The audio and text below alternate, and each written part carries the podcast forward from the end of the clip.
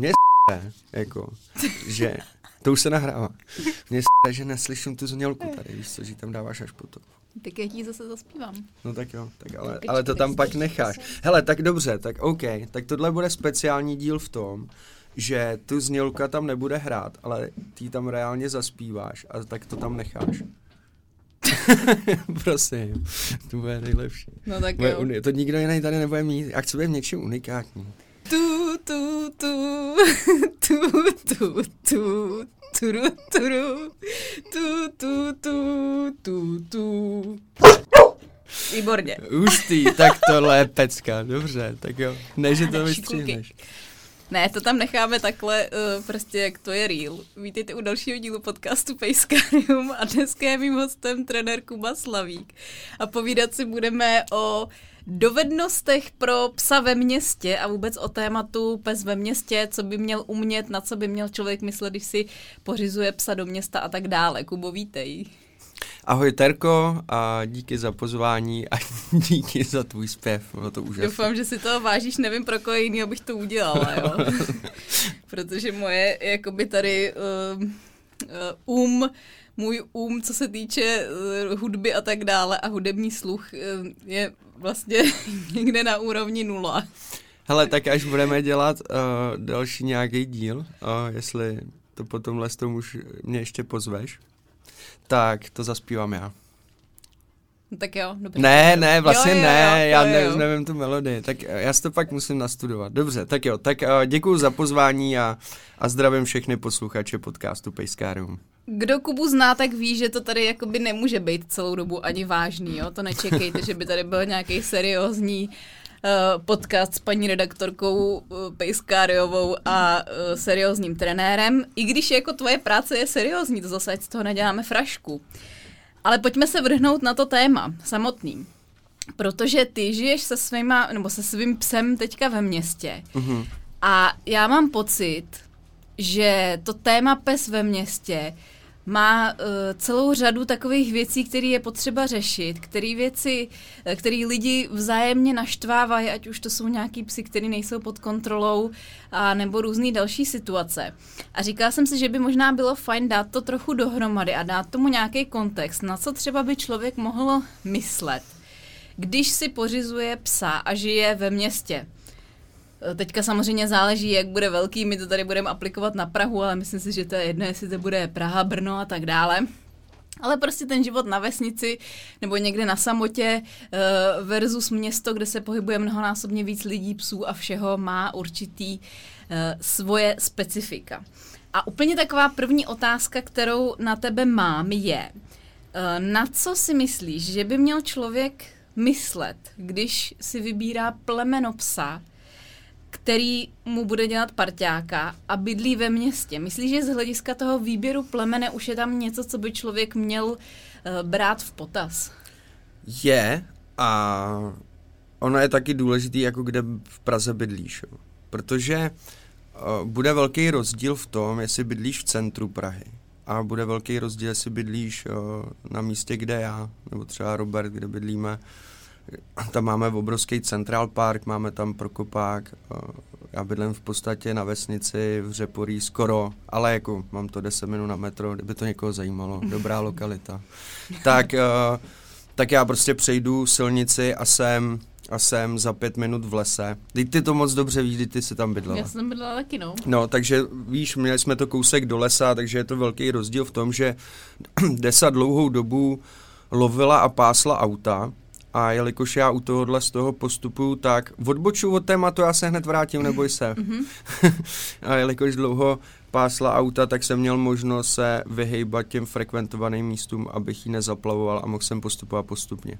Takže pokud budu bydlet v centru Prahy a budu si pořizovat border collie třeba, jo, je to možný, není, jako jasně, že jo, jo, je to, jako určitě to jde, ale můžu taky počítat s rizikem a pokud si beru z nějaký linie, kde kde mají silný pasecký pudy, tak můžu třeba počítat s tím, že bych mohl mít problém s autama. A pokud budu bydlet v centru Prahy, tak pro mě bude těžký uh, tohle to tam v tom prostředí odstraňovat. A Jako asi nevýjmenuju ti tady konkrétní plemena. Já jsem takovej, že si myslím, že s valnou většinou těch plemen jde žít ve městě, pokud si to nastavím nějak rozumně a o tom jsme se tady bavili uh, i v podcastu na téma štěně. Hmm. Takže kde jsme řešili ty sportovnější psy a podobně. Takže určitě i v Praze se dá najít vyžití a budeme se možná bavit i v obcích parkách později a podobně. Takže co se mi často, nebo co se mi jako stává v mý práci, je právě tohle z toho, ten, víš, jako máš prostě středoaziaty, teda středoaziaty, pastevce, třeba ty středoaziaty a podobně, kteří se často chovají velice teritoriálně a když s nima bydlíš prostě v nějakých malých prostorech, tak, tak se může stát, že oni to tam budou hlídat a můžeš narážet na různé problémy, který u těchto z těch obřích plemen, který dokážou způsobit velký, velký problémy, pokud se projevá nějaká agresita vůči lidem nebo psům, tak může se setkat s problémama. Neříkám, že to nejde a určitě jsou tady posluchači, kteří mají středoaziata někde a jsou s ním v pohodě. Hmm. Jasně, může být, ale já bych do toho nešel. A to samý platí pro takový ty No, jak jsem říkal, tady ty aktivní prostě plemena řešit, řešit, jestli mám auto, že ho můžu odvíst někam, kde se můžu s ním jako vyřádit, ať už bude canicross nebo cokoliv jiného. Takže konkrétní plemena asi jmenovat nebudu, hmm. ale, ale zvážit to, jestli mám ty možnosti s tím psem někam prostě vyrazit mimo to město a tím nemyslím, ale jednou za měsíc. Jo. Ale víš, jako máš nějaký denní režim, jo, tak já prostě dneska večer přijdu a půjdu si zde jsou zaběhat. Tím, že to mám za barákem, tak to pro mě není jako problém. Takže, takže takhle. No ona to je možná taková úplně základní věc, který, u který si člověk někdo řekne, proč to ty omílat furt dokola, ale mně mm-hmm. to mhm. prostě přijde strašně důležitý, protože si říkám, že když uh, se to dostane to povídání k lidem, který teprve třeba uvažují mm-hmm. nebo zvažují dvě plemena, takže je fakt úplně klíčový se rozhodnout tak, aby, nebo jako za mě, nebo prostě podle mýho názoru, aby byla větší pravděpodobnost, že budeme v pohodě a že se nám to celý bude líp manažovat. A vlastně všechny ty různý témata, který tady probíráme, ať už to byly ty štěňata, Nedávno jsem si tady povídala s Radecho a s Barunkou o soužití malého dítěte a psa a mm-hmm. tak mhm. dále. Tak vždycky se to, nebo i ty plemena jednotlivý, mm-hmm. co tady řeším, tak vždycky se to projiná s tím, že fakt reálně zhodnotit ještě předtím, než mám toho psa doma, i když je seberostomilejší a někde už jsem viděla štěně a kde si co si, jestli to je nebo není dobrý nápad a jestli fakt mám ty podmínky na tomu poskytnout to, co mm-hmm. potřebuje. No. No a, a to... mimochodem, nedávno jsem narazila na vlastně asi první plemeno podle mě, který fakt uh, by dobyt úplně nebylo vhodný a teďka se třeba někdo ozve, že ho v bytě má a to byla tibetská doga. Znáš tibetský dogy? Mm-hmm. A to vlastně bylo úplně první plemeno, kde mi uh, ta paní chovatelka tady říkala, že si fakt myslí, že prostě to není úplně kompatibilní. Na rozdíl třeba od ryského vlkodava, že by si člověk řekl, jak je to skoro stejně velký, ale prostě ona říká, že si fakt myslí, že takovýhle pes by prostě nebyl v tom bytě šťastný. No. Ale... ale říkám, záleží jako na tom, jak to člověk pojme. A jo, ale tam prostě, jo, to ČSVčka, jo, může žít v bytě, v pohodě, ale je to pes do města. Jako krásně si ho dokážu představit prostě někde na samotě, nebo nemusí být vyloženě na samotě, ale někde na vsi, prostě dlouhý procházky lesem, tomu prostě sedí tomu psovi jako můžeš ho výjmě v městě, ale počítej s těma rizikama, jo, nějaké bázlivosti podobně. Teritoriální chování u akit, samců, hmm. taky častá věc. A teď se tady určitě někdo voze, no a mám samce akitu a je v pohodě. Jasně, ale já se ve své práci setkám s tím, že jich hodně v pohodě jako není, protože my si musíme, nebo oni v pohodě jsou v rámci toho, na co byli vyšlechtěni, jsou to dobrý hlídači a podobně, ale my si musíme uvědomit, že v tom nebo můžeme, jo, nemusíte. můžeme si... Co si chcete, tak si to uvědomte, jestli si to nechcete uvědomovat. ber nebo nech bejt, jo, ale když si musíme taky uvědomit, že v té Praze, jako, teď jsem chtěl říct to prostě, je těch psů hodně. Plný pytel. A je, je těch psů jako hodně a, a pokud mám plemena, který jak říkám, ra, ra, jako musím počítat s tím, že se v tom parku a v, v, i v tom centru budu setkat na každém rohu s hromadou psů a měl bych s tím počítat s tím výběrem plemene. Ja, a, a jako jasně, asi středoaziat může být v bytě, ale jako chcete ho mít v bytě, proč? Já tomu, jako, jako proč? Já, je, víš, jako, hele, OK, jako máš to, určitě tady někdo je, kdo říká, ale já ho mám v bytě a jako je to v pohodě, jasně. Ale není to prostě podle mě pes, který by byl tak happy tady, než kdyby hlídal nějaký velký pozemek někde nějakého statku. Hmm.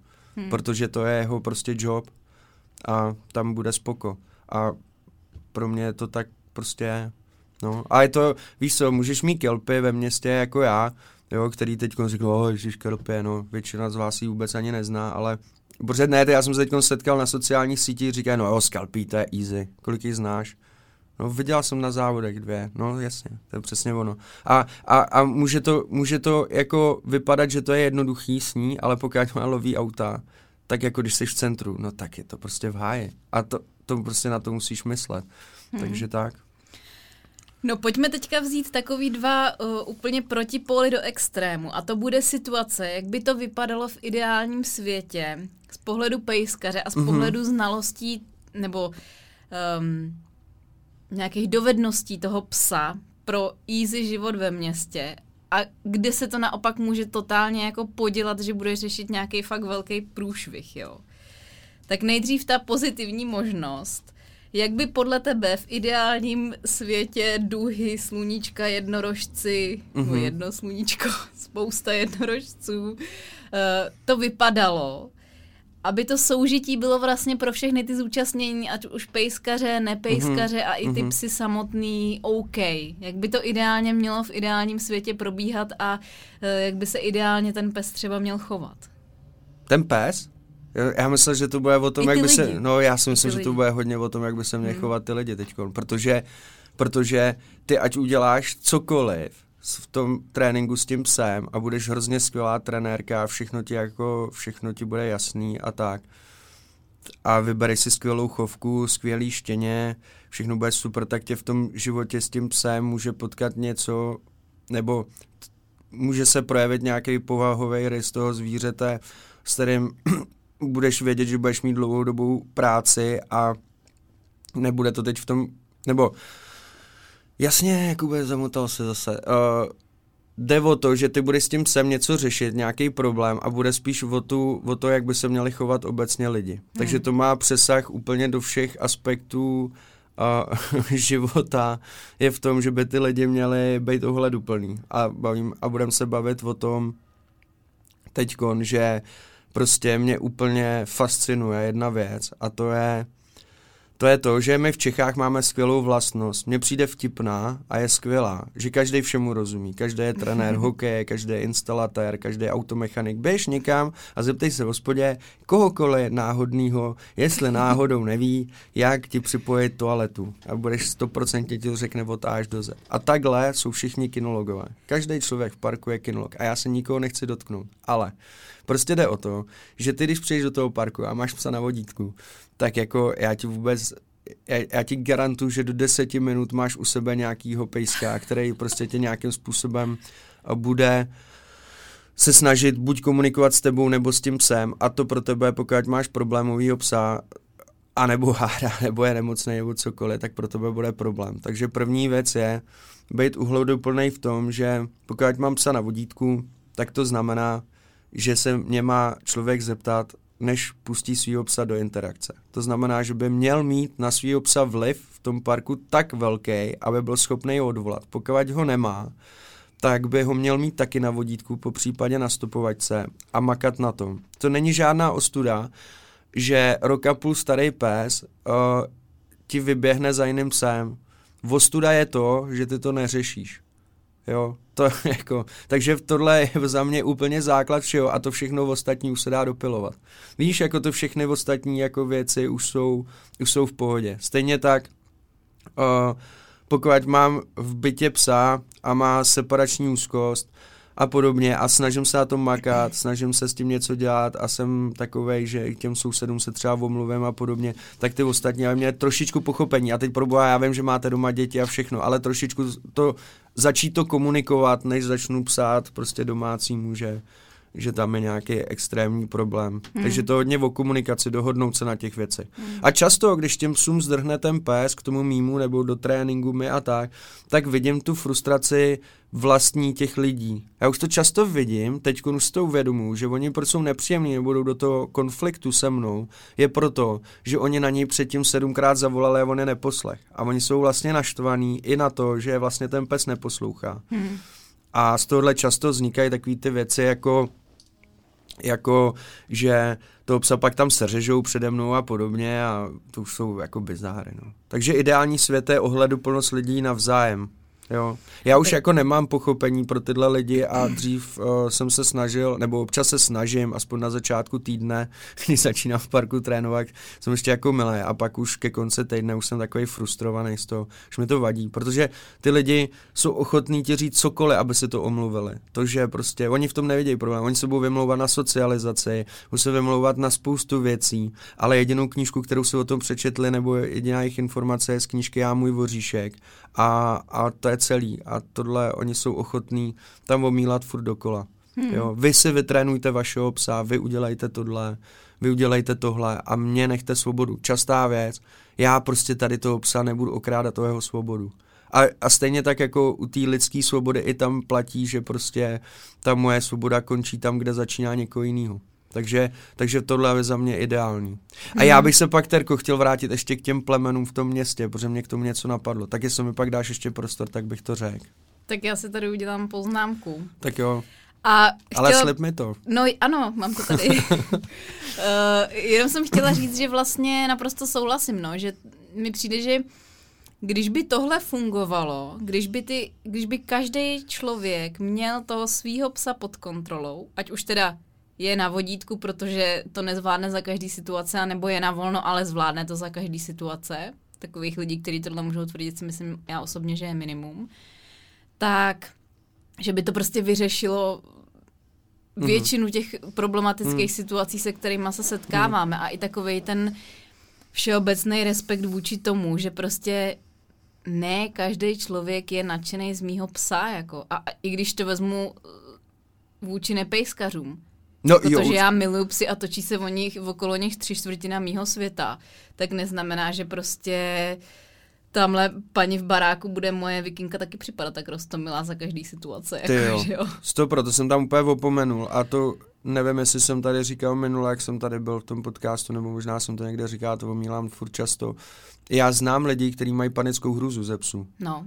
A jako, jako mě to štve, že, že lidi se nedokážou jako vžít do těch lidí, protože jako po lockdownu, nebo v rámci lockdownu a tak, kdy přišel velký nápor psů, tak mi přišlo, že to pomalu přišlo do toho, že pejskaři ovládli parky, ale v takové míře, kdy jsou absolutně neochotní, jako nechci být negativní, jo, ale trošku budu, že jsou absolutně neochotní respektovat to, že tam chtějí být jiní lidi. Teďko prostě vy běžci, jo, jako hele, jako není to problém běžců, jako mi řekla paní, že běhá moc rychle třeba. Jo, jako upřímně, sorry, ale jako, jako, co na to mám říct? Tak za prý neběhám moc rychle, to je první věc. Jo, že to, to je fakt. To, to si fakt jako nemyslím, ale, ale prostě zase, no. To je prostě, já jsem tady se svým psem a vy se všichni třeba zblázněte, ale prostě já tady budu mít absolutní volnost ve všem, co tady můj pes bude dělat. Je úsměvný, že pes přiběhne k někomu na deku a ukradne mu svačinu, můžeme se tomu zasmát, já se tomu rád zasměju, ale jako kurňa tam běžím a klaním se k zemi a omluvím se a okamžitě ho dám na vodítko a budu se snažit o to, aby se to neopakovalo. Protože přesně, no. je taky důležitý jsou vědomí, ono se to stát může. my jako nikdo nejsme dokonalí, někdy se prostě to někde může stát, ale my si z toho máme vzít naučení a nemáme to brát za normu. Jo, že prostě tam ten pes prostě vběhne někomu na, na deku a podobně. Nejsme na žádném jako No. No a ono to souvisí i se všema věcma typu, jestli se se psama může do restaurací, do kaváren mm-hmm. a tak dále. Někde my jsme na začátku léta byli na Slovensku, všichni mi říkali, že to tam je všude problém. Jako nakonec jsme se s tím nesetkali, bylo to v pohodě, ale na jednu stranu jako já to prostě chápu i z pohledu mm. těch lidí, co mají ty podniky, protože pak, mm. když tam bude prostě XY lidí se psama a nebudou schopní si je spacifikovat, tak jako ať tam radši nejsou, jakože chápu, že někdo je proti tomu i tu druhou stranu, protože já nevím, byli jsme v restauraci a paní vedle nás u stolu prostě tam měla holčičku, kterou pokousal Stafford prostě mm. před nedávnem, no mm. tak jako samozřejmě, že jí nebude příjemný, aby jí ležel cizí Stafford pod stolem, že jo, a musíš to jako naprosto respektovat. A to samý, eh, když vezmeme, já nevím, MHD a tak dále, často jsou prostě na Facebooku fotky psů, jak já nevím, sedějí na sedačce ve vlaku, v tramvaji, tohle to tamhle to. Třeba moje máma to dřív dělala, myslím, že už to nedělá, že už jsem jí to fakt vymluvila. Ale eh, že si jako bere psa na klín a tak dále a říkám, hele, jakoby OK, chápu, že možná na tom klíně je to příjemnější a tak dále, ale co všichni ty ostatní lidi v té narvané tramvaji prostě, ty s tím hmm. nemusí být OK, že jim za, za zádama prostě uh, dejchá pes a uh, to má jen nemusí smrdět s tlamy, jo. Ale já si myslím, že ještě tady v Čechách jako jsou docela lidi k tomuhle tolerantní, protože pro nás ty psy jsou jako velká součást jako života a je to jsme na to zvyklí od mala, že se kolem nás pohybuje hodně psů, v tom si myslím, že Česká republika mm, je jedna z nejvíc hmm. takhle zemí, který jsem naštěl v tom, v tom měřítku jako opravdu těch pejskařů, ne toulavých psů, ale mm, tak u těch restaurací je to tak, že, že prostě ten že ten uh, provozovatel té restaurace se samozřejmě může rozhodnout o tom, jestli tam ty psy bude pouštět nebo nebude. A na nás je to, že že prostě tam ty psy bude mít pod kontrolou. Já jsem byl teď s Darwinem uh, uh, v jednom kempu, uh, nebudu ho jmenovat, a je to super jako místo, je to tady kousíček a je to tam pěkně, je tam taková jako restaurace vyloženě pěkná, dobře tam vaře a tak bla bla bla. Ale prostě já jsem tam měl Darwina, už je dědek, víš, jako leží si pod stolem a to. A byl tam prostě x psů, který tam pobíhali mezi dětskama, prostě vlítali, jak, jako ono je to hrozně sympatický v tom, že to vypadá jako hrozně friendly místo, kde se všichni máme rádi, takový Woodstock, jo, ale prostě reálně je to prostě neuvěřitelně otravný, protože ten dědek tam leží, víš co, a teď tam přiběhne trubka buldoček a začne mu odspát, já jsem chtěl říct uh, nos, ale to placatý mu začne někam spát, začne ho otra, nechá ho v klidu, ty ho prostě se snaží nějak spacifikovat. A holka na tebe kouká, víš co, a směje se a ty si říkáš, ty tam se ještě dvě piva pak ti to asi povím naplno. Ale tak je to taký otravný. Pak tam běhal pejse a zase přijde slečna, nevadí vám to, hele, jako spíš, ať už ho neotravuje, ona je v pohodě, odvede ho a za chvíli tam zas. A tam pobíhají mezi dětskama, tak je to hrozně uh, bez kontroly. Hmm. Já mám rád nad těma, to bude znít divně, ale mám rád to jeho psa pod kontrolou. A to v takových situacích, pokud nemám dobře naučený místo a tak, což u dětka, který už zkušený pardál, tak, tak mám. Ale pokud nemám, tak prostě ho mám na vodítku. I když je hodnej. Jo, takový to on je hodnej není argument. To není relevantní argument. Hmm. Jako to, že je dítě hodný a přijde ke mně a za, jako já mám děti rád, mě to třeba nevadí, a někomu to může vadit a, a začne se tam jako někoho obtěžovat u stolu, je jako fajn, ale není to argument, že je hodný. Měl bych taky jako rodič tam mít a zeptat se, nevadí vám to nebo no, něco. Jasně, no. jo, já mám děti hmm. rád, tam prostě když přijde děcko, hmm. jak nemám problém se s ním pokecat nebo dělat nějakou srandu, ale, ale víš, jak to myslím, tu paralelu s těma, s těma pejskama. Hmm. No, je to hmm. prostě jako punk potom. No, prostě jako asi základ a alfa omega v tomhle tom je ta komunikace a to být vůči hmm. sobě ohleduplný. No jasně, ve všech, jasně. Uh, ve všech jako fakt směrech. No a i z, uh, samozřejmě z pohledu těch lidí, kteří psy nemají. Třeba já jsem tady už xkrát zmiňovala tu moji známou story, jak Vikina byla štěně a přišla nějaká paní s holčičkou, která se mě vůbec na nic nezeptala a holčičce řekla, podívejte, rostomlý štěňátko, dej mu pusu na čumáček.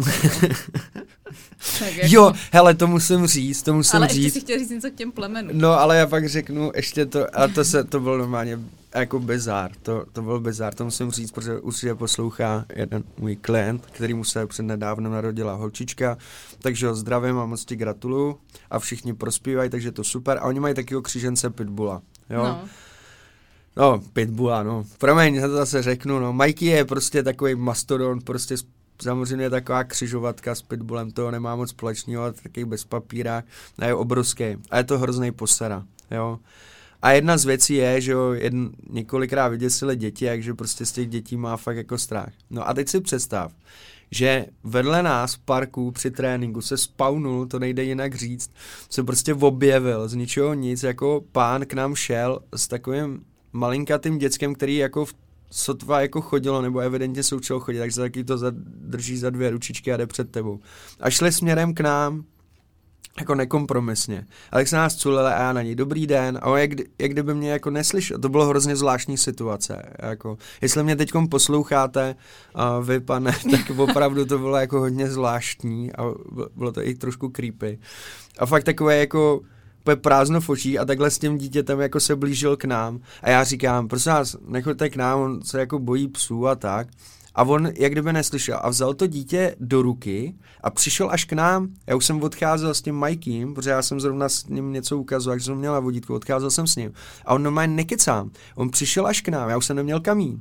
On přišel k nám a vzal to děcko a takhle se začal naklánět s tím dětskem, aby ukázal toho pejska. A já mu říkám, se vás chlape, jako vy mě neposloucháte. A já říkám, on se bojí psu.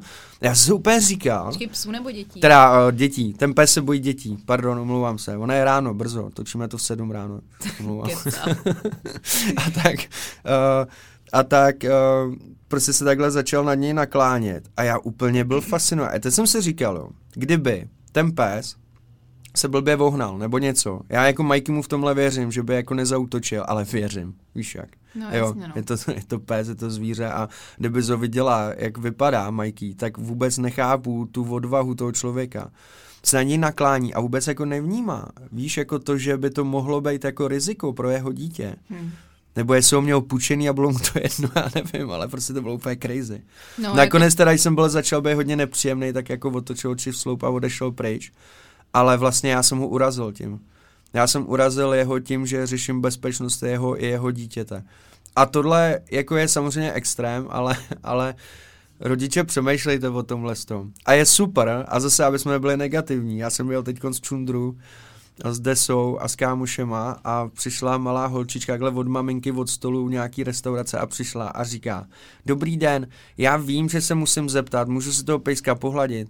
A to je vidět, o, vlastně jak to ty rodiče učí ty děcka mm. a jak to dítě už třeba pětiletý prostě naprosto chápe ten princip, jak tohle to funguje, že se musí zeptat tak. Kromě toho, že ho vychovávají k nějaký slušnosti, která mě třeba chybí, tak, tak uh, ještě jako řeší tohle to. A to je jako super, to je pěkný. Takže není to jenom tak, že by všechny děcka a tak, ale tenhle člověk evidentně předává svýmu dítěti, že je tohle v pořádku. Mm. A pak se můžeme dočíst v novinách, nějaký věci, kde vlastně ten pes byl možná trochu v tom nevině.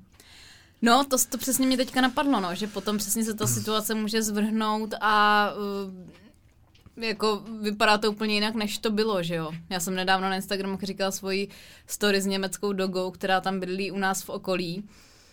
A jako mají paní, která je asi tak velká jako já, možná trochu menší, což už samo od podstaty znamená, že v některých mm-hmm. situacích prostě nemůže toho psa mm-hmm. udržet, že to jako není ve fyzických možnostech člověka.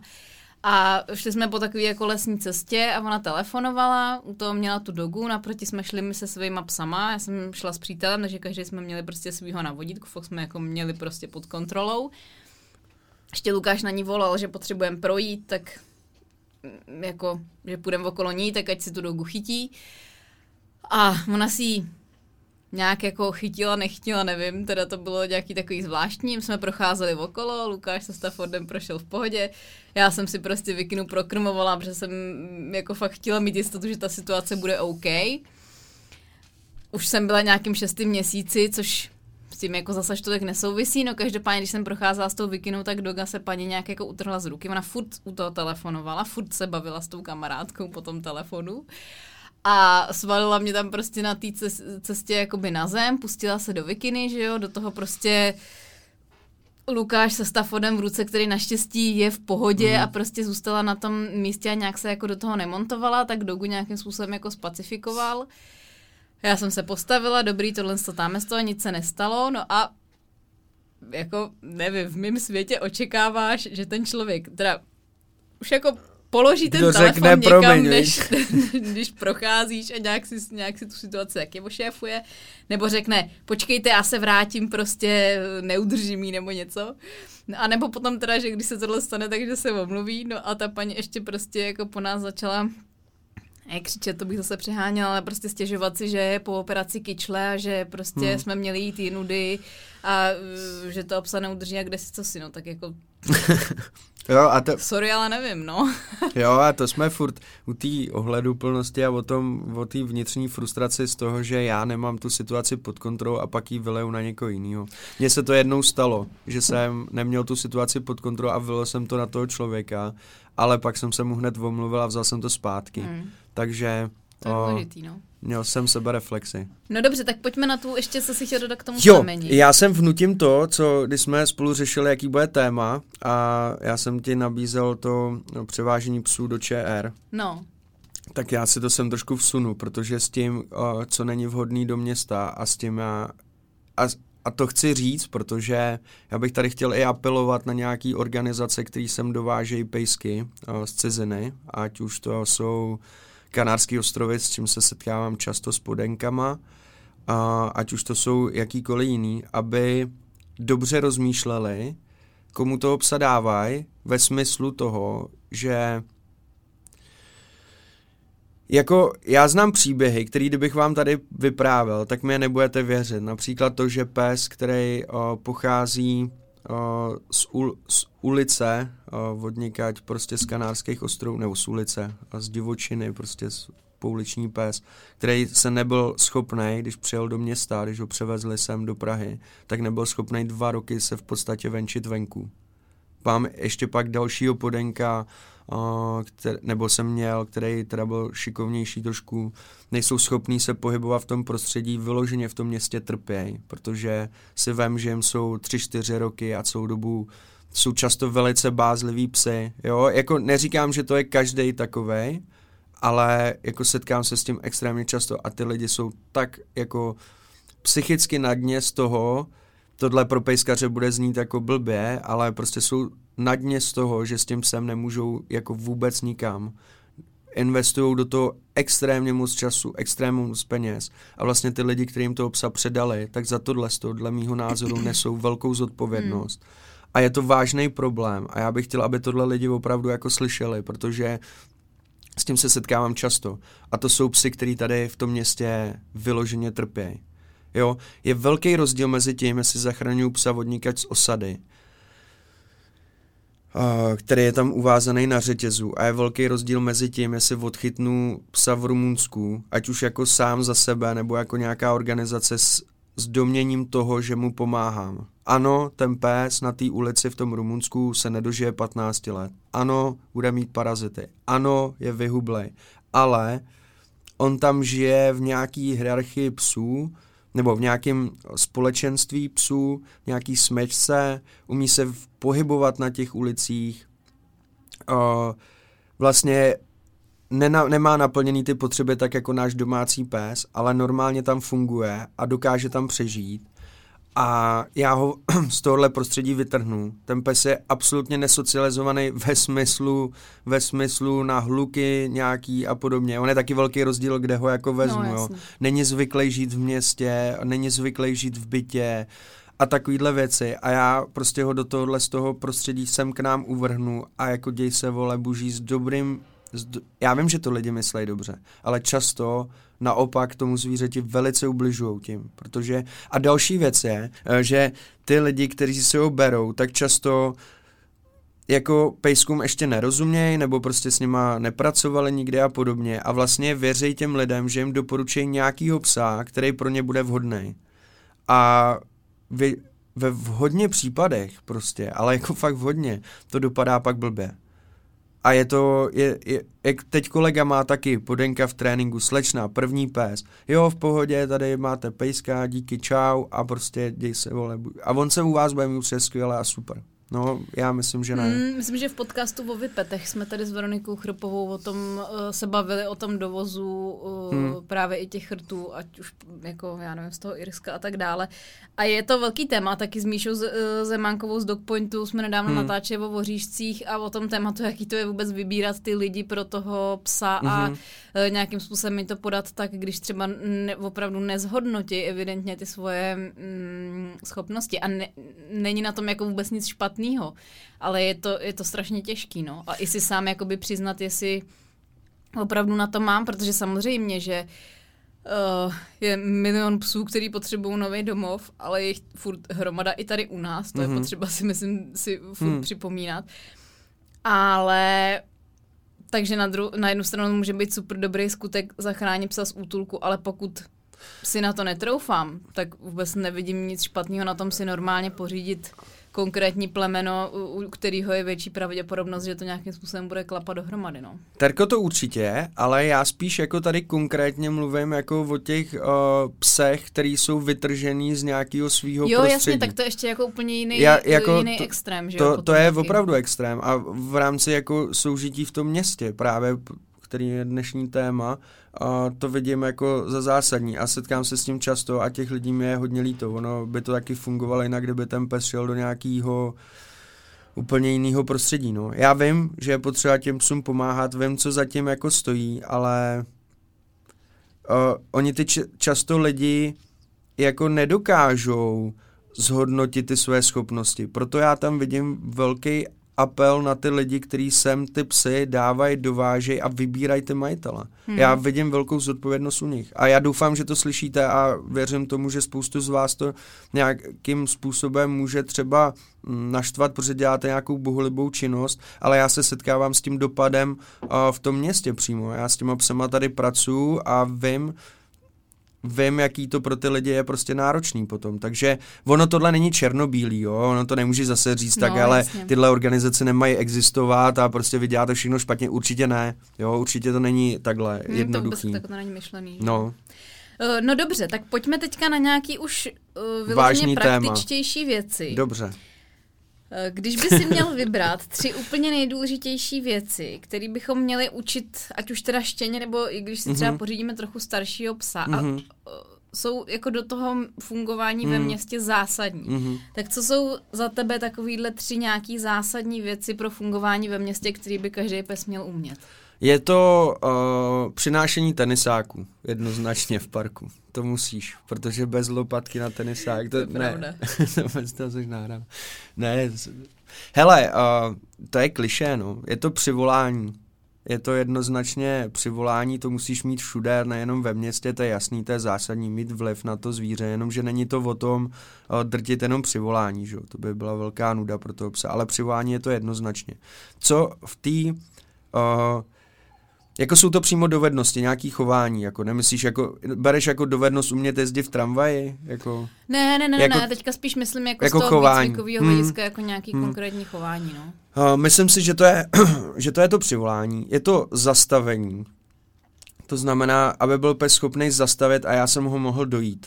Jo, protože vlastně ve městě je spoustu distrakcí, kam se mi pes může z ničeho nic rozeběhnout, takže to je určitě určitě za mě velice důležitá schopnost. Nějaká prostě stopka. Hmm, hmm, ale ona ta stopka není vůbec jednoduchá na naučení, jo, hmm. takže, takže to jako trvá, ale na tom bych určitě makal.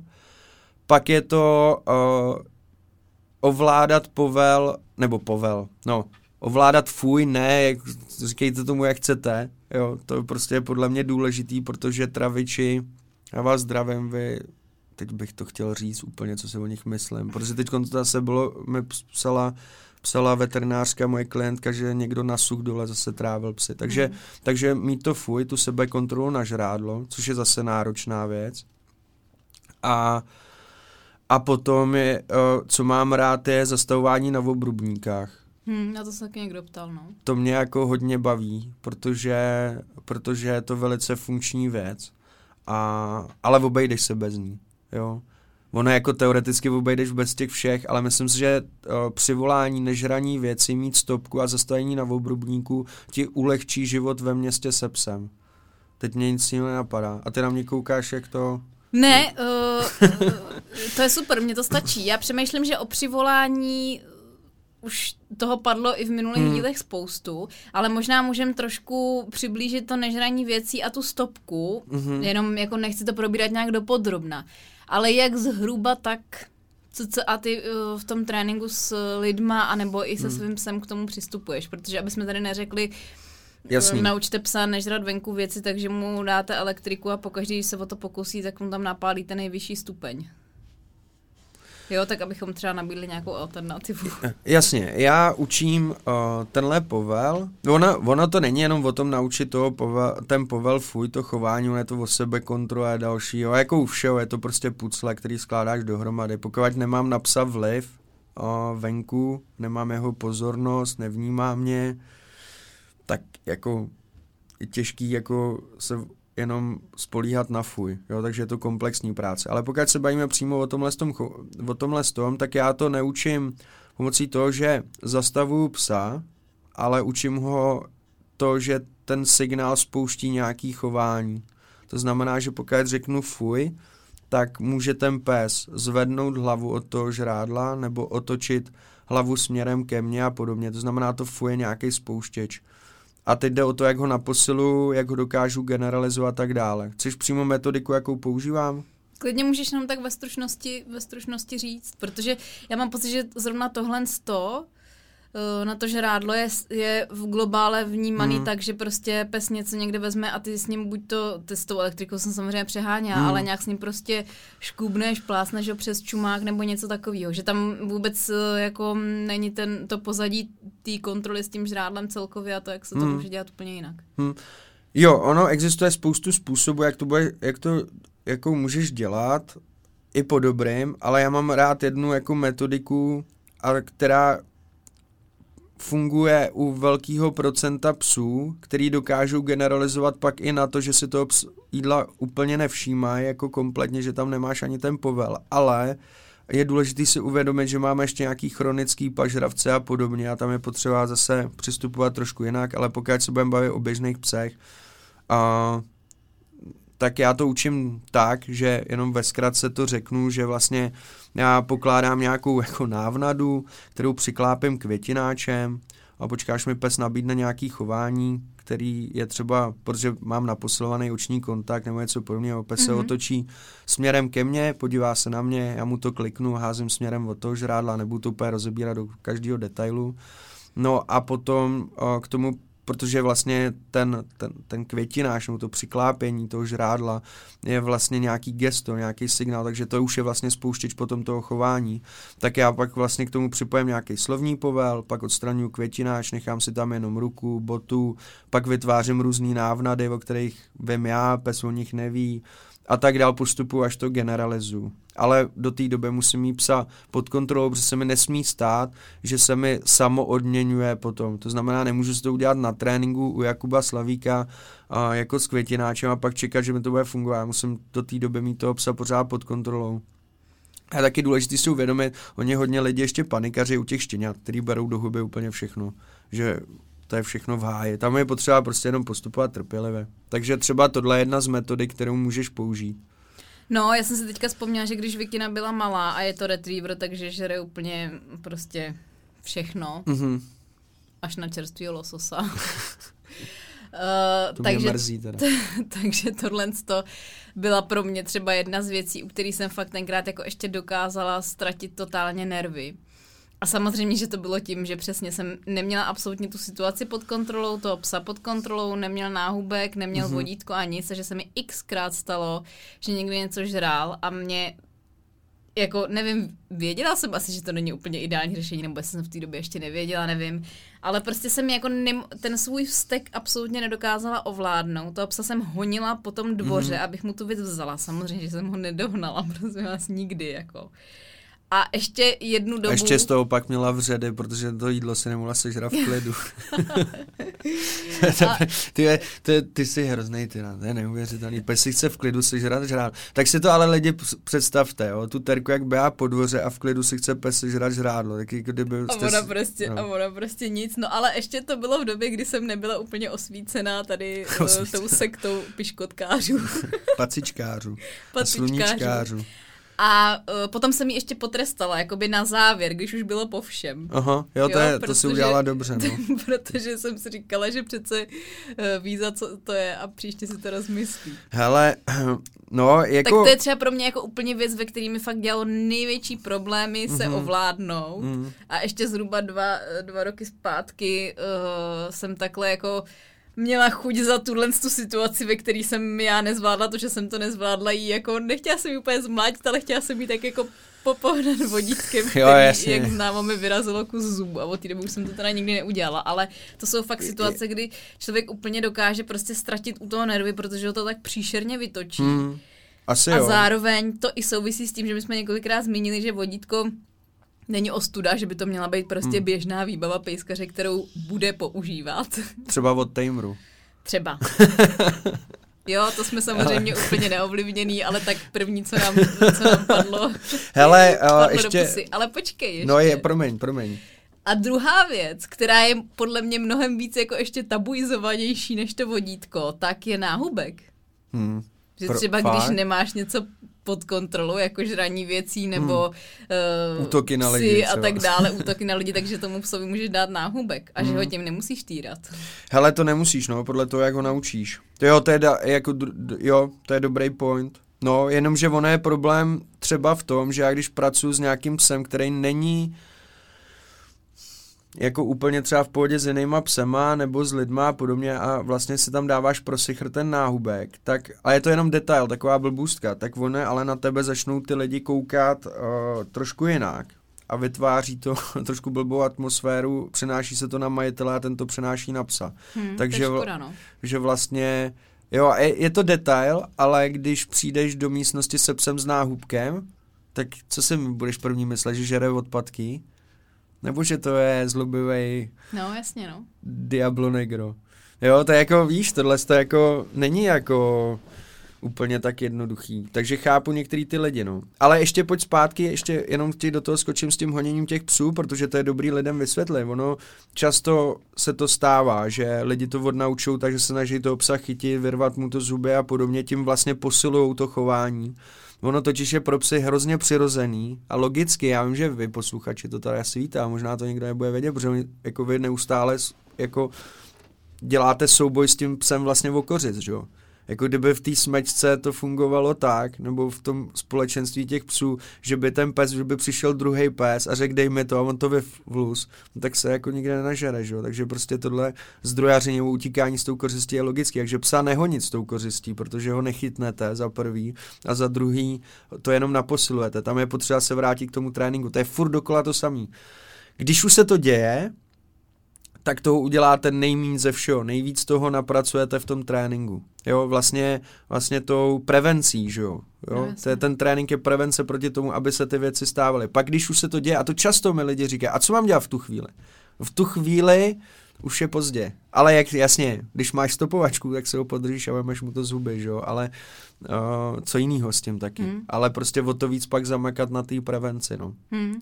Ještě mě teďka napadlo k tomu náhubku, že na Clicker Expo pár let zpátky uh, byla právě přednáška o tom náhubku, o učení, používání a tak dále a přesně nám tohle to zmiňovali, že je hrozná škoda, že vlastně nějak celospolečensky je takhle negativně vnímaný ten náhubek, mm-hmm. přitom to tak jako vůbec nemusí být mm. a přitom si myslím, že by fakt měl každý pes umět ten náhubek nosit, protože nikdy nevíš zase, kdy to budeš potřebovat, stejně jako já jo. nevím, po operační límec a kde mm. si, co si. A zároveň přesně nekoukat se na ty lidi, kteří mají psa s náhubkem jako na vyvrhelé společnosti, ale naopak jako ty, kteří jsou zodpovědní a snaží se mít tu situaci pod kontrolou. No. Stoprocentně. A ono, a je to dobrý do tohle téma město, to je dobrá, jako, že pes by měl umět náhubek. Když jsem učil desu malinkatou náhubek, na se nám nedařilo nějaké připoseroutka a prostě různý tam byly nějaký komplikace, to je jedno, prostě už ho umí. Ale prostě řešili jsme tam nějaký kraviny a to, jak se to jako chovatelce a, a zdravím tě, Lucko. A ona vlastně je úplně, protože výběr košíků je totální psycho. Jo, kdo kdy vybíral košík prostě, šílený. tak jako ví, jak je to oprus prostě a tak uh, její mamka Destiny mý, a oni jsou jako identický v podstatě. Obě jsou nejkrásnější kelpy na světě. Mm-hmm. A tak jsem viděl, eh, říkám, Luco, hele, jaký máš košík na ní, víš? Nebo teď, teď nedávno jsem to řešil, protože jsem kupoval nové a ona, ty to musím někde najít, já to vůbec nepoužívám, protože oni jak jsou na vsi, no, tak to vůbec nemusí řešit, prostě jako nepotřebují do MHDčka prostě a tak dále, psy jsou v pohodě a podobně, ale prostě mi tady ve městě každý ten pes by měl u mě košík, protože se vám může stát, že pojedete na veterinu třeba a váš pes není úplně s tím v pohodě. Jasně, doporučujeme ošetření se souhlasem, ale to může trvat a tak dále, a tak dále. Prostě někde je ten košík prostě nutnost. Jo? Takže pro psa ve městě určitě. A když je teď léto, ale já nevím, kde tohle vyjde, to je jedno. A, ale každopádně, že teď léto, tak jenom chci varovat před fixačníma náhubkama, to říkám každý rok. A jo, říkám, dobře, s tím, jo, se furt, s tím se furt jako setkávám. Hmm. Fixační náhubek je úplná blbost. Pokud mám psa, a nikomu vám to nevyčítám, nemůžete vědět všechno, tak bychom měli vědět, co to je, uh, jak se pes chladí, jakým způsobem potřebuje uh, vyplazovat jazyk, mít otevřenou mordu, být schopný se napít, jak je frustrující, když to nemůže dělat a tak dále, že fixační náhubek by dle mýho názoru se neměl volně prodávat bez varování toho, jak se má používat, hmm. protože je to riziková pomůcka dle mýho názoru. No a furt dokola člověk potkává lidi, kteří přesně ho dají jakože jenom na chvíli a tak dále. Hele, ale to máš třeba, víš, to máš třeba jako, vyčítej to 70-letý babičce v parku prostě. O to jsou ty... ho prodají v těch chovatelských potřebách. Přesně tak. No. Tam jako, hele, tam je, já jsem byl přímo svědkem toho, jak to holčina prodává. Hmm a úplně nekompromisně se jako nezeptá ani na co to má a podobně. Hmm. to je úplná blbo. Jako tohle z toho, a to fakt ne, nepřeháním, tohle jako může stát za tím, že vám ten pes pojde.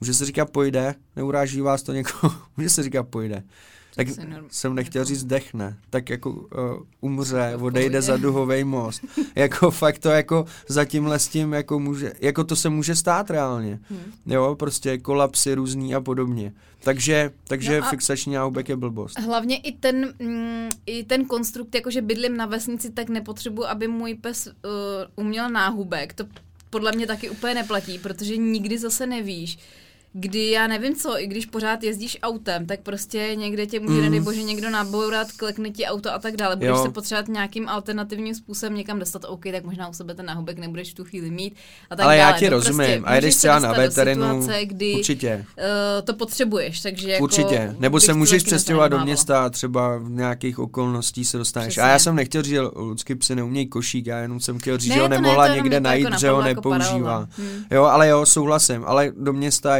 jednoznačně je to, je to skill, který by ten pes měl být v tom v pohodě. A zároveň, kdyby existoval obchod s chovatelskými potřebama, mm-hmm. kde budou mít skladem výběr náhubků různých velikostí, tvarů, typů mm. a tak dále, tak podle mě by na tom mohl existovat jenom na tom, že tam Určitě, bude ale ono, je ono, problém to sehnat. No, je to fakt očisté. A mě, když se klienti, a teď to říkáme tady vám klošům, neptejte se mě na výběr košíku. To je strašně, já sám nejsem schopný prostě najít, mm. to, to je úplně neuvěřitelné. Teď kamarádka, kolegyně Peťa, prostě Čánková posílala kontakt na nějakou na nějakou paní, která je dělá na zakázku, protože, uh, protože prostě ten výběr je strašný. Hmm. Jo, já třeba ty Baskerville často doporučuji lidem, jenomže taky se to nehodí na každý obsah, hmm. když je to tvarovatelný. Na ty buly třeba často No se, a chtěla jsem ho a prostě Neseděl. na bábě nesedí ani jedna No jo, no. prostě to je oprus. No a ještě pojďme k tomu zastavování teda. Mm-hmm. Jak učíš to zastavování? Nějakou tu stopku, která fakt bude spolehlivě fungovat? No, hele, uh, několik věcí, které spojují dohromady. A, a nevím, jestli je chci úplně dopodobna všechny rozebírat. Ale řeknu to jenom uh, ve zkratce. Ať už učím se zastavovat, zastavovat směrem ke mně na nějaký gesta, uh, ať už to učím pak směrem pak to generalizu směrem třeba od sebe na, na nějaký hračky, žrádlo a podobně, ale konkrétně ty metodiky asi teď mi bylo těžký tady přesně, protože ono je to několik věcí dohromady, rozumě, jakoby to je o tom, že naučím taky dobře psa pozice, jo, to znamená, aby ten pes byl schopný zaujmout nějakou pozici, ať už to je třeba sední, nebo i to stůj za chůze, tak to není jenom o tom, že je to směrem ode mě, začínám často směrem ke mně, mám to třeba na nějaký gesto a tak dál, pracuji třeba i s targetama u některých psů, je to taky podle toho, co to je za pejska.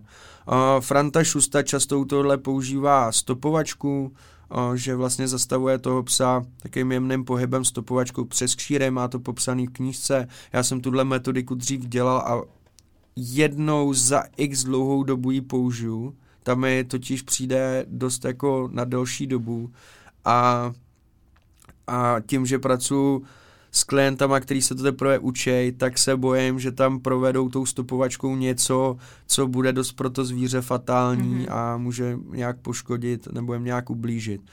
Takže začínám o, hlavně prací na těch pozicích hodně. Mm-hmm. A z toho to prostě potom vychází. Jo, jo, jo, mm-hmm. je to, je to říkám, jak směrem ke mně, tak potom to přenáším směrem od sebe a podobně. Někdy používám i targety, který pak odstraňuji. A zase jako tohle je to super pe- věc, která Ještě pro mě, je to jako hrozně jako individuální v tom, že když máš dravou vyžlu, tak to funguje úplně jinak, než když máš o, i když zdraví bocku, ale třeba kontaktní a podobně, který dobře třeba zalehávají, mm-hmm. protože to mají přirozeně, jako desa dobře zalehává uh, i na dálku, protože to je prostě jejich práce u ovcí a podobně. Znáš ten, hmm. znáš ten prostě hmm. typický, typický. Jo, je ale pravda, že třeba i u Vikiny, když eh, to chci použít a chci mít jako jistotu, že něco takového bude fungovat, tak mnohem je jistější jsem u toho, když ji prostě uh, zalehnu mm-hmm. s gestem v nějaký situaci a vím že, vím, že prostě pro ní je to mnohem lepší řešení, než zůstat stát. A třeba bába má zase naučený to, že prostě řekneš stůj a ona v ideálním světě se zastaví a opravdu je schopná stát ve stoje mm-hmm. a mhm. počkat, až ji pustíš a hodí se to i třeba eh, jako fakt takhle do lesa, jo. Strašně často to používáme mm. prostě vždycky na nějakém rozcestí, mm. se blíží k rozcestí, nevidíš za roh, tak řekneš stůj, nejdřív se tam podíváš mm. a pak až to Jo, pustíš, no. je, je tam, ty pozice jsou super, protože pozice jsou samozřejmě nekompatibilní s pohybem, takže ty používám hodně, sedni, lehni a u způsobu, abych měl, abych to zastavení měl dobrý, pro toho člověka, pro toho klienta, tak to uspůsobuju tomu psovi. Ten není nutný, aby tam byla pozice, že si řeknu, musí to být sedě. To není, jo, pro každý psa bude nějaká pozice pevnější dřív než jiná, jestli mi rozumíš. Mm, jasně. Směrem od psovoda je to vždycky jako samozřejmě náročnější a převíst to do tohohle je jako těžký a to, to, to známe i prostě z různých psích sportů, ale co jsem chtěl říct a co mi vypadlo, ještě, o, no, nevím, to je jedno. To nebylo určitě důležitý. Něco s tím zastavením jsem ještě chtěl. Já jsem říkala to, jak to používáme na tom rozcestí. Hmm. Hmm, teď tady bude jaký chvíli ticho, jak to pak vystřihne. Nebo ne, teď bude hrát ta hudba, jako když jedeš tím vejtahem v tom nákupáku, takový to jenom tu, tu, tu, to vystáte, vždycky, aby to zkrátilo ten čas když o, někam jedeš, tak to by tady mohla nechat teď hrát. Nevím, fakt nevím, co jsem chtěl. Něco s tím zastavení. Asi, jestli chceš přímo ty metodiky, jak je lají, můžeme nějak trošku rozebrat, ale... Ne, to asi není potřeba. Ještě tady mám spoustu dalších bodů, ke kterým bych chtěla, abychom se nějak uh, vyjádřili. A jedním z nich Uh, jo, ještě mě napadlo vlastně, že třeba u loveckých psů to může být takhle naučený jakoby down, kdy bude mít i jo, hlavu. Dole, určitě, jo, určitě. Nebo něco takového. Prostě fantazie se asi meze nekladou v tomhle případě. Uh, další téma, který mě zajímalo, tak to je potkávání dalších psů. Mm-hmm. Trošku už jsme to naťukli. Mm-hmm. Ale jak by v ideálním případě uh, mělo ve městě probíhat to potkávání dalších psů, ať už jsem někde uh, uvnitř paneláku, mm-hmm. anebo venku. To jsou takové věci, které by podle tebe tam jako měly fungovat z obou stran. Mm. Uh, ohledně těch... Uh... Mluvili jsme o té ohledu plnosti, Jasně. jo, ale jestli prostě si udělat mm. nějaký prostor a tak dále. Jo, jo. Hele, je to zase, o, jenom ještě jsme asi nezmínili, je důležitý říct samozřejmě v rámci města, co by pes měl umět a jsme říkali ty chování, tak už je to socializace nějaká, lidi vnímají socializaci pes versus pes, o, což samozřejmě je dle mýho názoru trošku chybná interpretace socializace, protože socializace obecně je nějaký začlenění prostě do té společnosti. Jo, to znamená, že do toho započítám ty kavárny, různý veteriny, vlaky, metra, eskalátory, takhle. Takže to je základ pro to, aby se mi tam pak s tím psem dařilo. Co se týče tohle setkání psa se psem v uzavřených prostorách, to jsou ze své podstaty uh, vlastně konfliktní situace. Jo, když mám psa v pohodě, určitě bych neočekával na chodbě v paneláku, že se tam dobře ty psy jako budou seznamovat. Problémem je to, a to jsme se bavili třeba o těch středoaziatech podobně, spoustu psů jsou teritoriálních, jo, ať samci nebo feny. O, v rámci toho domu se mi nakrásně může stát, že Ferda dole je i když je zevčík, tak je to pořádný bijec a je tam spoustu fan a třeba ještě jeden samec a tyhle dva samci se budou potkat na chodbě. Jak ti často řeknou lidi, hele, oni se potkají venku a jsou vlastně docela v pohodě, 200 metrů od baráku, jak se potkají na chodbě. Jasně, je to nějaký teritorium, o který oni uh, si tam navzájem imponují a soutěží, nebo soutěží, uh, bojují o něj a proto bych se snažil v rámci třeba těchto uzavřených prostor se spíše tomu setkání, pokud to jde, se snažil vyhnout. Hmm. Často po mně lidi chtějí, abych naučil toho psa, aby do toho konfliktu v té budově nešel, jenomže si musíme uvědomit, že ty uzavřený prostory, vlastně ten, to zvíře tam ztrácí kontrolu nad tou situací, nemá kam unikat, snižují se mu tedy možnosti těch komunikačních strategií a o to spíš pak půjde do konfliktu, aby se zbavil něčeho nepříjemného. Vy výtahy. Já nejezdím výtahem, nebo snažím nejezdit, když třeba Darwin je v pohodě, jde se za stolik ne, třeba s těma fenama, že jo, to je jasný, to každý, kdo ji zná ví, tak uh, bych asi nejel s výtahem jako s jinou fenou, a snažil se i tak jí tam narvat do rohu a tak, tak počkám prostě, až ten člověk jo. odjede. Jako uz, uzavřený prostory není vhodný místo na seznamování, prostě proč? Jako, proč? Hmm. A v rámci toho jednoho domu to je jedno teritorium nějaký, který ty psy sdílejí, ale nejsou v rámci jedné smečky. U toho domu a těch vnitřních prostor u mě tam jako bych s tím vodítkem fakt byla úplně nekompromisní. To no jasně, věc, která mě no jako jasně. brutálně rozčiluje. A taky jsem to už tu něk- říkala několikrát, moje máma bydlí v paneláku, kde je prostě 120 bytů. To množství těch psů je extrémní, jak už mm-hmm. jsme mhm. říkali taky. Přijde mi, že se to strašně, nevím jestli jako kvůli tomu covidu nebo co, ale prostě mi přijde, že je to fakt brutál. Hmm. I tím, jak se v některých těch městských částech staví nový byty, teďka tam jsou hmm. nový psy s dalšíma, ps, teda nový lidi s dalšíma psama a tak dále. No každopádně u té mojí máme v tom paneláku je prostě 90% lidí, kteří ty psy nevodí na vodítku. A můžete ho mít fakt jako stokrát pod kontrolou. A to, ale tohle mi prostě přijde úplně jako zásadní slušnost mít toho psa na vodítku a přesně se vyhnout. Jo, moje máma se mě vždycky ptá, no a co mám jako dělat, když se musím s těma, musím tou chodbou projít nebo hmm. něco. Já říkám, hele mami, tak tady máš prostě výklenek, tak až, aspoň hmm. běž do toho výklenku hmm. a prokrmuj si tam to, že na ty hmm. psy nereaguje, jo co mám dělat, když táme ty prostě vodě bez vodítka. OK, je to prostě jako na prd, ale přesně, snažit se ty situace vyhnout, jo. když když Vím, to že jde. se otevírá výtah a může tam být ten pes, tak si ty svoje prostě uh, držet vždycky, domluvit se s tím člověkem, helejte, ne, ne, radši nepojedem spolu, prostě počkám si na další. Určitě. A tak dále, no, ale tohle to jako... Hele, to se mi teď stalo, že jo, já jsem teď jel prostě s desou, v opatrovejš máme dva buldočky, prostě Desa ty buldočky prostě ráda nemá, ale to je jako úplně irrelevantní, protože prostě já jsem měl vejtajem dolů, že ona prostě nabuzená, že chce jít ven a otevřeli se, a to jsou prostě buldočce, no, to je jako jejich komunikační schopnosti, uh, pochopení toho, co ten druhý pes myslí, je jako level nula, takže se otevřeli ty dveře, ať oni oba se v tu ránu vrhli na tu desu. Ne jako v tom, že by útočili, a ona zvedala pisky a teď nic a oni úplně do ní, víš? Hmm. Otevřeli se dveře, odvítá, oni vběhli dovnitř a vlastně uh, sousedka, uh, která jako byla až za rohem, tak jako se hned snažila pochytat, kde se to, toho jednoho čapla prostě za pisk, jako nic mu neudělala, ale prostě říkám, ale slušně jsme se jako o tom pobavili úplně v pohodě. No a já říkám, ale už to, a to se děje furt, jako, a říkám, už tady nemůžete vodit prostě na volno, to jako nejde, to prostě, to jako, je, je, co jako já s tím prostě, jako, jako, jak to já mám vyřešit za vás? Prostě jednoznačně ty psy otravujou a jsou takový, jaký jsou, jsou hodňoučký, prostě moje, můj názor na krátkolebý plemena znáš, takže jako já si myslím, že prostě tohle je týrání chovem, ale dejme tomu a vidím na tom chování těch psů, že to není úplně jako všechno tak, jak by mělo být.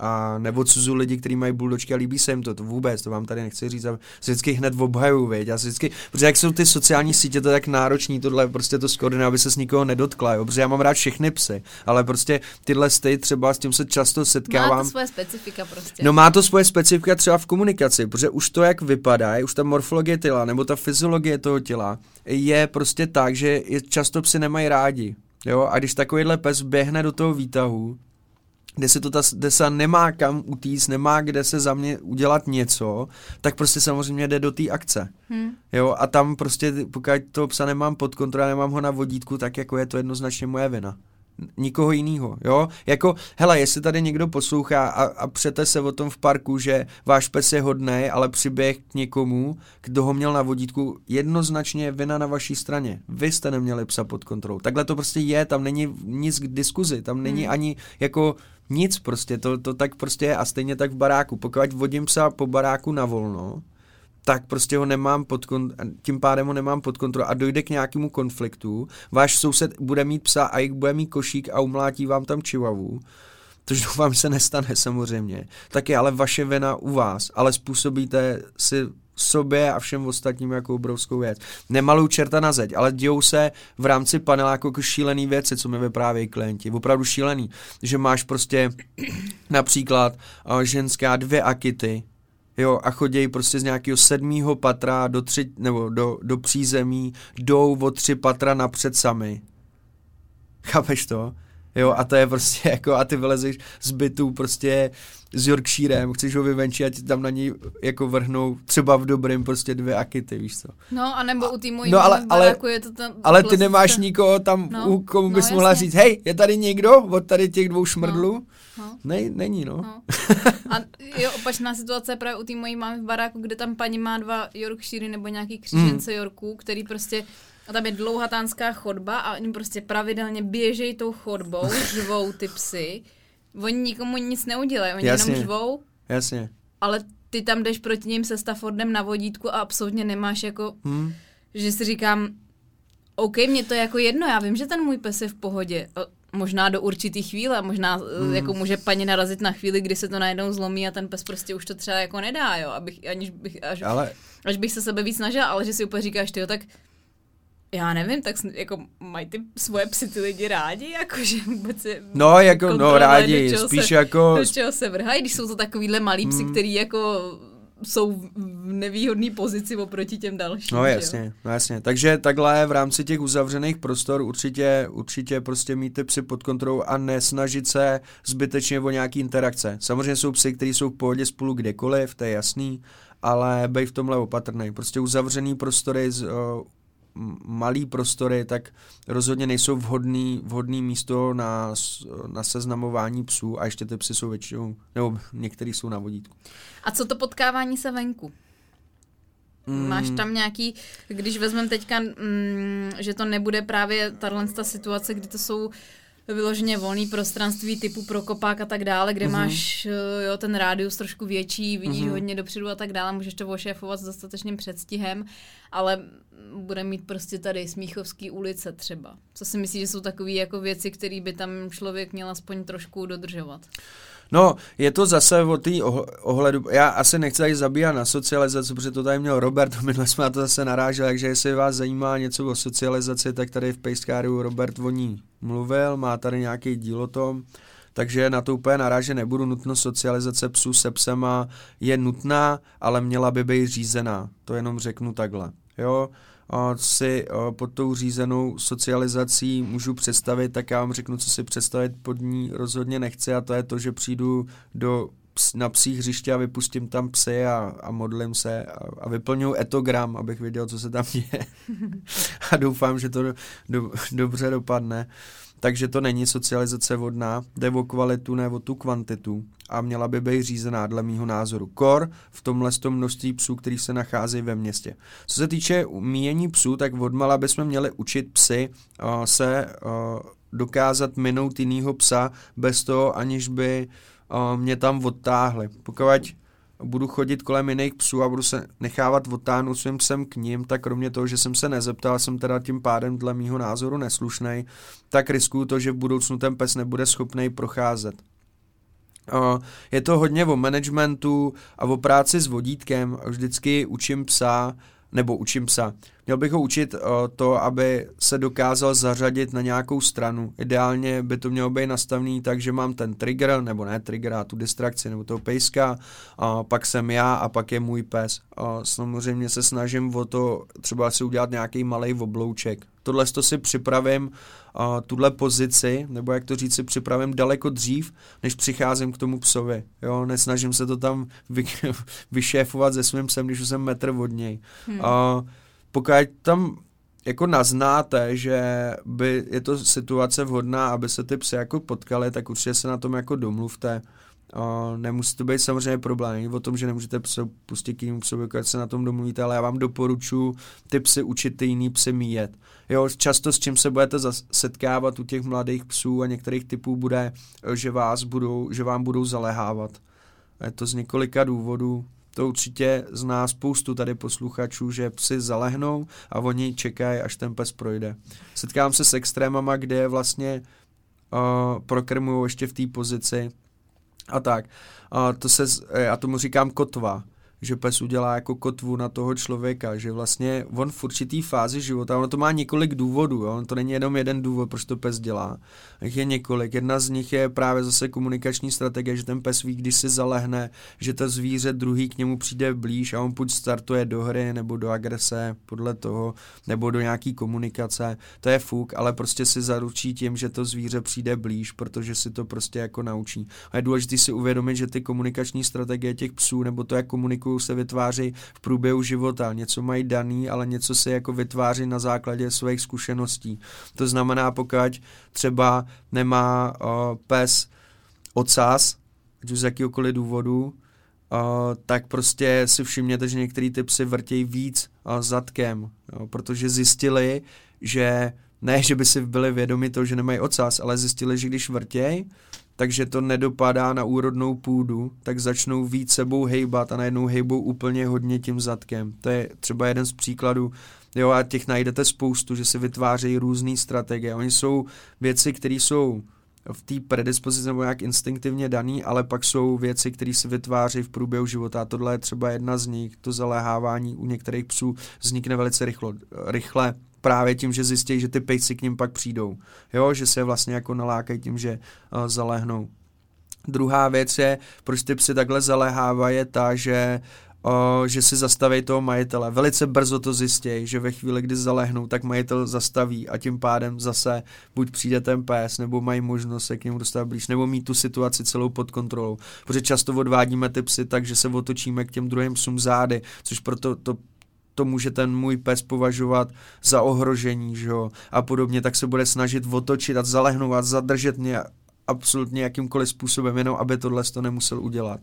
Takže najít trenéra, naučit se pracovat s tím vodítkem, vyhejbat se těm psům, nebo vyhejbat, míjet ty psy na základě nějakých obloučků a podobně, s tím jde jako relativně dobře pracovat.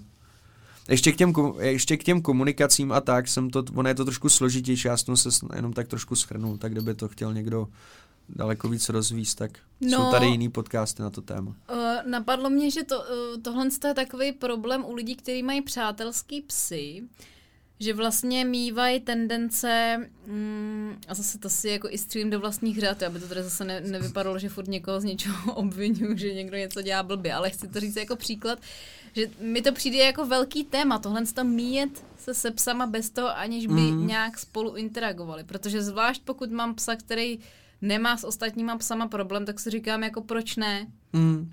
Ale hodně jsem si to uvědomila teď, když jsme byli s Radechou na uh, tom táboře, tak vlastně za celý ten týden, co jsme tam byli, a někdo by z toho byl třeba překvapený, tak si ty psy, který tam byli všichni, nebo já, když to řeknu z mého pohledu, tak celý týden, i když jsme tam byli s deseti dalšíma psama, tak moji psy nebyli s žádným z nich v interakci prostě. Hmm. Nějak si nehráli bez vodítka, ne, jo, maximálně jsme někoho k sobě dali, že prostě se trochu přiblížili a zase jsme odcházeli. A třeba vím, že pro našeho psa, pro babunku, pro tu amstavku je tohle úplně jako mega důležitá prostě škola a trénink, mm-hmm. že prostě to jsou přesně věc, která pro někoho může být úplná blbost a samozřejmost, A pro ní to je úplně Mhm. jedna z nejdůležitějších věcí se naučit, že můžu procházet kolem psa a prostě nic se nebude Jo. dít, že to je nuda, že vůbec o nic nejde Mhm. a tak dále. Protože strašně snadno potom člověk sklouzne k tomu, že když ten pes uh, se sám tadyhle s tím odměňuje a prostě za každým psem letí, tak hrozně těžko se s tím potom pracuje. No jasně, jasný. A hlavně on je, to je právě, to jsou ty mýty o té socializaci. To je prostě furt do kolečka. To je, to je takový to, Uh, já jsem jako nadšený, jo, než se tady neupadám do deprese, jsem teď řekl, jak byl s tou depresi, ale je to furt dokola. Oni prostě lidi mají pocit, že tím, že čím víc toho psa vystavuješ těm interakcím, tím víc je prostě socializovaný. A to takhle prostě nefunguje. Mm. Jako, tím víc nebude schopný projít kolem jiného psa. No je důležitý k tomu vašemu táboru říct to, že vy jste tam byli za jiným účelem, než se seznámili, jste tam makali, protože to možná někdo neví, tady z posluchačů, no, vy jste tam o, makali na ošetření se souhlasem, na to byl zaměřený ten tábor, takže to je i dost pochopitelný. A o, oni jako ty psy, těch interakcí reálně, pokud jsou v pohodě, tak vy jim jako můžete nabídnout jako dost na to, aby byli jako spokojení, jo. Není to tak, že můj pes je spokojenější, protože se dneska potkal ze 150 psema a ne z 10. To prostě takhle jako hmm. nefunguje. No, a ještě jen- druhá věc je ta, že a zase jsme u té ohleduplnosti, že o to někdo prostě v tu chvíli nestojí, nebo třeba někam pospíchám. Víš, běžím jako na tramku, jdu se psem, jako tady nemám časy, v- aby se moje fena přesně, odčuchávala prostě s přesně. Jack Russlem. No, no, to jsem přesně chtěla říct, že i to chápat z té druhé strany, Hmm. že někdo z jakýhokoliv důvodu prostě nemá uh, o to v tu chvíli zájem, aby se prostě ty psy kontaktovali. Přesně, můžu pospíchat, nebo Jasně. můžu si to chtít trénovat. Fakt vždycky se jako na tohle to Zeptat. nějak zeptat, nebo aspoň, jo, fakt pronést typu, já nevím, nevadí vám to, nebo Jasný. můžem, nebo něco takového, jako nemusí to být nějaký dlouhosáhlý debaty, ale fakt i respektovat to, že eh, ten člověk nemusí být eh, prostě, nevím, namyšlený křupan jenom proto, že nechce, aby se váš pes potkal si eh, s, s tím jeho. Jo, A ať si že- klidně myslej, že jsem namyšlený křupán, je to fuk, hlavně No mě a tak některý lidi tohle to jako řeší, že jo? Já Jasný, bych jako řešila, jasný. jak prostě budu vypadat před těma ostatníma lidma. I když třeba se mi xkrát taky, když byla Vikina malá, stalo, že ji chtěl někdo něčím krmit. A mě osobně jako trvalo, než jsem si ve své hlavě trošku jako přenastavila to, že můžu někomu říct, že ne. Hmm. Jo? Že prostě ne, nepřeju si to teď. Jasně, Z, z jasně. mnoha různých důvodů. A s tím souvisí i poslední věc, kterou jsem chtěla zmínit v té základní části, než se vrhneme na bonus, do kterého jsem si tady schovala pár specialitek, um, jako nějaký třeba to zastavování u té silnice mm-hmm. a uh, eskalátory, MHDčko a ty mm-hmm. psí parky a tak. Uh, Poslední téma, který jsem chtěla zmínit, tak je žlutá stužka. A mám pocit, že jsme ji říkali už Hmm. o těch štěňat, nebo že z- jsme se tady o ní stoprocentně už bavili Bavili jsme se o těch spolu. štěňat, no. A myslím si, že i sem patří, aby Hmm. člověk věděl, že jednak, že nemá dávat fixační náhubek do MHDčka. To je první důležitá informace. A dlu- druhá důležitá informace je existence žluté stužky jako symbolu pro psy, který z nějakého důvodu potřebují prostor. A myslím si, že zvlášť v tom městě je fakt zásadní vědět o tom, že něco takového vůbec existuje a případně to respektovat, když to někdo uh, má a používá. No.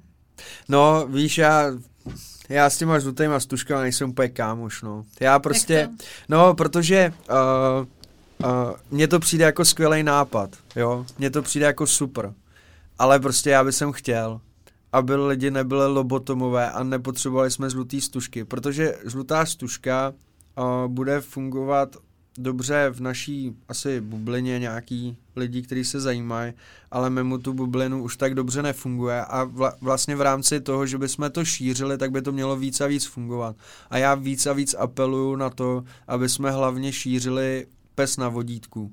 Jo, prostě pes na vodítku pro vás jednoznačně znamená to, co žlutá stužka. Je jako nekompromisně, prostě tak to je a pokud si to jako... To je taková ale nadstavba prostě. Je, ne, já, já, já vím, background. ne, já vím, já vím, já už prostě víš, a, a co bude dál, co musíme udělat pro to, aby si to konečně lidi začali uvědomovat. Máme si vykérovat na čelo prostě vykřičník, prostě zeptej se mě, nebo víš, jako co, tam už není moc, co můžeš udělat, aby to ty lidi kleplo jako do hlavy a řekli si prostě jo, tak jako vlastně, jo, nebo mi říká klientka, že mě taky, já vestičku a tam bylo napsáno něco, teď nevím, pozor, nevím, nevím přesně.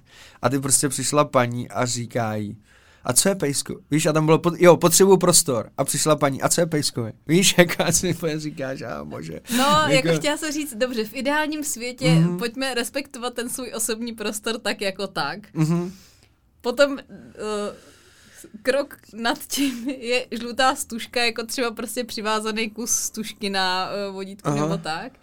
Eh, krok ještě nad tím jsou právě třeba ty věci, co dělá Katka z Funky Dogu, že máš šátek nebo vestu, na kterým mm-hmm. vyloženě máš napsáno. To napsáno, ano. Nesahat, ano. Eh, hluchý a pes. Ani to nestačí. Nevidím, potřebuji ani to nestačí. prostor a tak dále. A Samozřejmě krok další je ten, že ani tohle některým uh, lidem nestačí k tomu, aby to respektovali. Na druhou stranu, co vím od Katky, tak jako spousta lidí fakt s tím má dobrou zkušenost mm-hmm. a spousta jo, lidí to pomohlo. Takže pokud jasně. třeba máte takovýhle problém, tak uh, se svým psem tak to můžete zkusit a pokud ho nemáte, tak aspoň můžete vědět o tom, že něco takového existuje a že tenhle symbol prostě fakt uh, respektovat, protože ty lidi z nějakého důvodu to používají, není to jen tak prostě pro srandu. Králíků.